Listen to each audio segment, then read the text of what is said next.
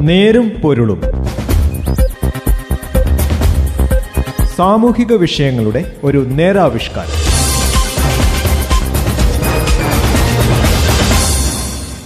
നമസ്കാരം. നേരും നേരുംപൊരുളിന്റെ പുതിയൊരു അധ്യായത്തിലേക്ക് സ്വാഗതം. ഇന്ന് ഈ പരിപാടിയിൽ ഞാൻ ജോസഫ് പള്ളത്ത്. ഇന്ന് ദേശീയ ഡോക്ടേഴ്സ് ദിനമാണ്. ഇന്നത്തെ നേരും നേരുംപൊരുളും ഇതിലേക്കാണ്. രണ്ടായിരത്തി ഇരുപത് ഫെബ്രുവരി ആറിന് മരണത്തിന് കീഴടങ്ങിയ ലീ വെൻലിയാങ് എന്ന ചൈനീസ് ഭിഷകരനാണ് കോവിഡുമായുള്ള യുദ്ധത്തിൽ മൺമറഞ്ഞ ആദ്യത്തെ ഡോക്ടർ. ചൈനയിലെ വുഹാൻ സെൻട്രൽ ആശുപത്രിയിൽ സേവനം അനുഷ്ഠിച്ചിരുന്ന ഈ മുപ്പത്തിനാലുകാരൻ രണ്ടായിരത്തി പത്തൊൻപത് ഡിസംബർ മധ്യത്തോടെയാണ് തന്റെ ക്ലിനിക്കിൽ രോഗലക്ഷണങ്ങളോടെ വന്ന ഏഴ് രോഗികളെ പരിശോധിക്കാൻ ഇടവന്നത്. രണ്ടായിരത്തി മൂന്നിൽ പൊട്ടിപ്പുറപ്പെട്ട സാർ വൈറസ് ബാധയോട് സാദൃശ്യമുള്ള രോഗലക്ഷണങ്ങളാണ് ഈ രോഗങ്ങളിൽ ഡോക്ടർ ലീ കണ്ടത്. ഇതൊരു മഹാരോഗമാണെന്ന് പറഞ്ഞ ഡോക്ടർ ലീയെ ചൈനീസ് പോലീസ് ശിക്ഷിക്കാനുണ്ടായത് ജനുവരി പത്തായപ്പോൾ ലീക്ക് മനസ്സിലായി താനും രോഗത്തിന് അടിമപ്പെട്ടെന്ന്. അദ്ദേഹത്തിന് പനിയും ചുമയും ശ്വാസതടസ്സവുമായി ആശുപത്രിയിലെ തീവ്രപരിചരണ വിഭാഗത്തിലകപ്പെട്ടു വീണ്ടും പത്ത് ദിവസങ്ങൾ കൂടി കഴിഞ്ഞ് ജനുവരി ഇരുപതിന് ആദ്യമായി ചൈനീസ് അധികൃതർ കൊറോണ വൈറസ് മഹാമാരി പൊട്ടിപ്പറപ്പെട്ടതായി പ്രഖ്യാപിച്ചു. തീവ്രപരിചരണ വിഭാഗത്തിൽ ഡോക്ടർ ലീയുടെ ആരോഗ്യനില ഗുരുതരമാകുകയും തുടർന്ന് മരിക്കുകയും ചെയ്തു. ഇന്ന് ലോകമെമ്പാടും നിരവധി ഡോക്ടർമാർ കോവിഡ് പത്തൊൻപത് രോഗികളെ ചികിത്സിച്ച് സ്വയം രോഗം ബാധിച്ച് മരണത്തിന് കീഴ്പ്പെടുകയാണ്. ഇന്ത്യയിലെ കണക്കെടുത്താൽ ഇതുവരെ ഏതാണ്ട് ആയിരത്തി മുന്നൂറ് ഡോക്ടർമാർ കോവിഡ് ബാധിച്ച് മരിച്ചിട്ടുണ്ടെന്ന് ഇന്ത്യൻ മെഡിക്കൽ അസോസിയേഷന്റെ പഠനങ്ങൾ സ്ഥിരീകരിക്കുന്നു. പെട്ടെന്നുണ്ടായ രണ്ടാം തരംഗത്തിൽ തന്നെ അഞ്ഞൂറ്റി തൊണ്ണൂറ്റിനാല് ഡോക്ടർമാർ മരിച്ചു. ഡൽഹിയിൽ തന്നെ നൂറ്റിയേഴ് ഡോക്ടർമാരാണ് മരിച്ചത്. കൂടാതെ നഴ്സുമാരടക്കം ആയിരക്കണക്കിന് ആരോഗ്യ പ്രവർത്തകർ ഈ യജ്ഞത്തിൽ മരണത്തിന് കീഴടങ്ങി. എന്നാൽ സ്വന്തം ജീവൻ പന്താടിക്കൊണ്ട് കോവിഡ് രോഗികളെ പരിചരിച്ച ഡോക്ടർമാരെ പൊതുജനം വെറുതെ വിട്ടില്ല. ആശ്ചര്യമെന്ന് പറയട്ടെ രോഗികൾ മരിച്ചപ്പോൾ ചികിത്സിച്ച ഡോക്ടർമാർക്ക് നേരെ കൈയുയർത്താൻ ചിലർ തുനിഞ്ഞു. വടക്കേ ഇന്ത്യയിൽ പലയിടത്തും ഡോക്ടർമാരെ കൂട്ടം ചേർന്ന് മർദ്ദിച്ചു. കേരളത്തിൽ മാവേലിക്കര ജില്ലാ ആശുപത്രിയിലും ഡോക്ടർമാർക്കു നേരെ കയ്യേറ്റമുണ്ടായി. ഇതേ തുടർന്ന് ഐ എം എയുടെ ആഭിമുഖ്യത്തിൽ ഇക്കഴിഞ്ഞ ജൂൺ പതിനെട്ടിന് ഇന്ത്യയിലുടനീളം പ്രതിഷേധം സംഘടിപ്പിക്കുകയുണ്ടായി.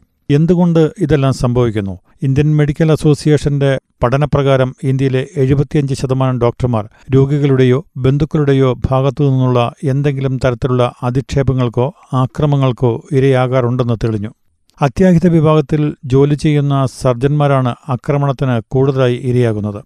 വിദേശ രാജ്യങ്ങളിൽ കാണാത്ത ഈ പ്രവണത വടക്കേ ഇന്ത്യയെ അപേക്ഷിച്ച് കേരളത്തിൽ താരതമ്യേന കുറവാണെന്ന് പറയാം. രണ്ടായിരത്തി പന്ത്രണ്ടിൽ doctors protection act Kerala assembly പാസാക്കിയെങ്കിലും അത് പ്രവൃത്തിപഥത്തിൽ ഇതുവരെ പ്രകടമായി കണ്ടില്ല. മാവേലിക്കരയിലെ സംഭവത്തിൽ ഡോക്ടറെ കയ്യേറ്റം ചെയ്ത സിവിൽ പോലീസ് ഓഫീസർക്ക് വേണ്ടത്ര ശിക്ഷ നൽകുന്നതിൽ അധികൃതരുടെ ഭാഗത്തുനിന്ന് നടപടിയുമുണ്ടായില്ല.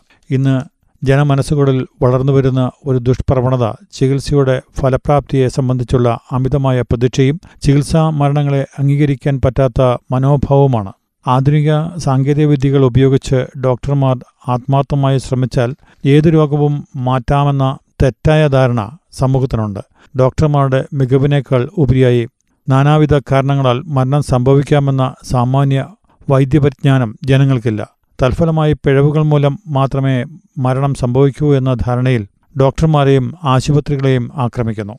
ഈ പ്രവണത സമൂഹത്തിൽ നിന്ന് പാടെ മാറണം. ഡോക്ടർമാർക്ക് സ്വസ്ഥമായി വൈദ്യവൃത്തി നടത്താനുള്ള അന്തരീക്ഷം സൃഷ്ടിക്കണം. വൈദ്യവൃത്തി ഏറെ പ്രശ്ന സങ്കീർണമാണ് മറ്റേത് തൊഴിലിനേക്കാളും ഉപരിയായി സമയം ചെലവിട്ട് രാപകലില്ലാതെ ഡോക്ടർമാർ ആതുര സേവനത്തിലേർപ്പെടുന്നു ഏതാനും ഡോക്ടർമാരുടെ ദുഷ്പ്രവൃത്തിയുടെ പേരിൽ മറ്റുള്ളവരെ അധിക്ഷേപിക്കരുത്. നിങ്ങളുടെ സ്നേഹവും സ്വാന്തനവും ഡോക്ടർമാർക്ക് ഊർജ സ്രോതസ്സുകളാണ് തുടർന്നും ഊർജസ്വലതയോടെ സേവനമനുഷ്ഠിക്കാനുള്ള കരുത്താർജിക്കുന്നത് നന്ദി സൂചകമായ മന്ദഹാസമോ കടാക്ഷമോ കാണുമ്പോഴാണ്. കോവിഡ് കാലത്തിനു മുമ്പും കർക്കശ പ്രകൃതക്കാരായ മാനേജ്മെന്റുകൾക്കും എന്തിനും വിമർശനം ഉന്നയിക്കുന്ന മാധ്യമങ്ങൾക്കുമിടയിൽ നട്ടം തിരിയുന്ന ഡോക്ടർമാരുടെ മറ്റൊരു വശം ആരും കാണാനിടയില്ല. പകലന്തിയോളം ചെയ്യുന്ന ജോലിയും സമ്മർദ്ദവും വിശ്രമമില്ലായ്മയും ഡോക്ടർമാരുടെ ആയുസ് കുറച്ചു. രാജ്യത്തെ ശരാശരി ആയുർദൈർഘ്യം അൻപത്തിയേഴ് പോയിന്റ് ഒൻപത് വയസ്സും കേരളത്തിൽ എഴുപത്തിനാല് പോയിന്റ് ഒൻപത് വയസ്സുമായിരിക്കെ. കഴിഞ്ഞ പത്തു വർഷത്തിനിടയിൽ ജീവൻ നഷ്ടപ്പെട്ട മലയാളി ഡോക്ടർമാരുടെ ശരാശരി പ്രായം അറുപത്തിയൊന്ന് പോയിന്റ് ഏഴ് അഞ്ച് വയസ്സ് മാത്രം. ചികിത്സാകർമ്മത്തിന്റെ പിന്നാമ്പുറത്തിലേക്ക് പോയാൽ അത് കൂടുതൽ ധാർമ്മികവും സൗഹൃദപരവുമാണ്. പ്രധാനമായും മൂന്ന് തത്വങ്ങളിൽ അധിഷ്ഠിതമായി പ്രവർത്തിക്കപ്പെടുമ്പോഴാണ് അത്. രോഗിയെ നിരാലംബരാക്കുന്ന രോഗത്തിന് ആശ്വാസം നൽകുന്നതാണ് ആദ്യത്തേത്. എന്നാൽ ചികിത്സാ സംവിധാനം ചെയ്യുമ്പോൾ രോഗി ഹാനികരമായതും കൂടുതൽ സങ്കീർണമായതുമായ ഏത് പ്രവൃത്തിയും ഒഴിവാക്കണമെന്നതാണ് രണ്ടാമത്തെ തത്വം. മൂന്നാമത്തേത് രോഗിക്ക് പരിപൂർണ പങ്കാളിത്തം കൊടുത്തുകൊണ്ടുള്ള ചികിത്സാ രീതിയാണ്. ഏതുതരം ചികിത്സ നടത്തണമെന്ന് തീരുമാനിക്കാൻ രോഗിക്കും അവകാശം ലഭിക്കുന്നു. രോഗശ്വാസ സാധ്യതകളെപ്പറ്റിയും ഉണ്ടാകാവുന്ന സങ്കീർണതകളെപ്പറ്റിയും തികച്ചും സുതാര്യമായും വ്യക്തമായും രോഗിയുമായോ ബന്ധുക്കളുമായോ ചർച്ച ചെയ്ത് തീരുമാനം കൈക്കൊള്ളുന്നു. രോഗി അത്യാസന്ന നിലയിലാണെങ്കിൽ ഏറ്റവും അടുത്ത ബന്ധുക്കളെ ഉൾപ്പെടുത്തണം. ഇവിടെ രോഗിയെയോ ബന്ധുക്കളെയോ പരിമിതമായ വൈദ്യ വിജ്ഞാനം വിലങ്ങുതടിയാകാമെങ്കിലും തുറന്ന ചർച്ചകളിലൂടെ തീരുമാനമെടുക്കാൻ ബിഷകുരൻ മുൻകൈയെടുക്കണം.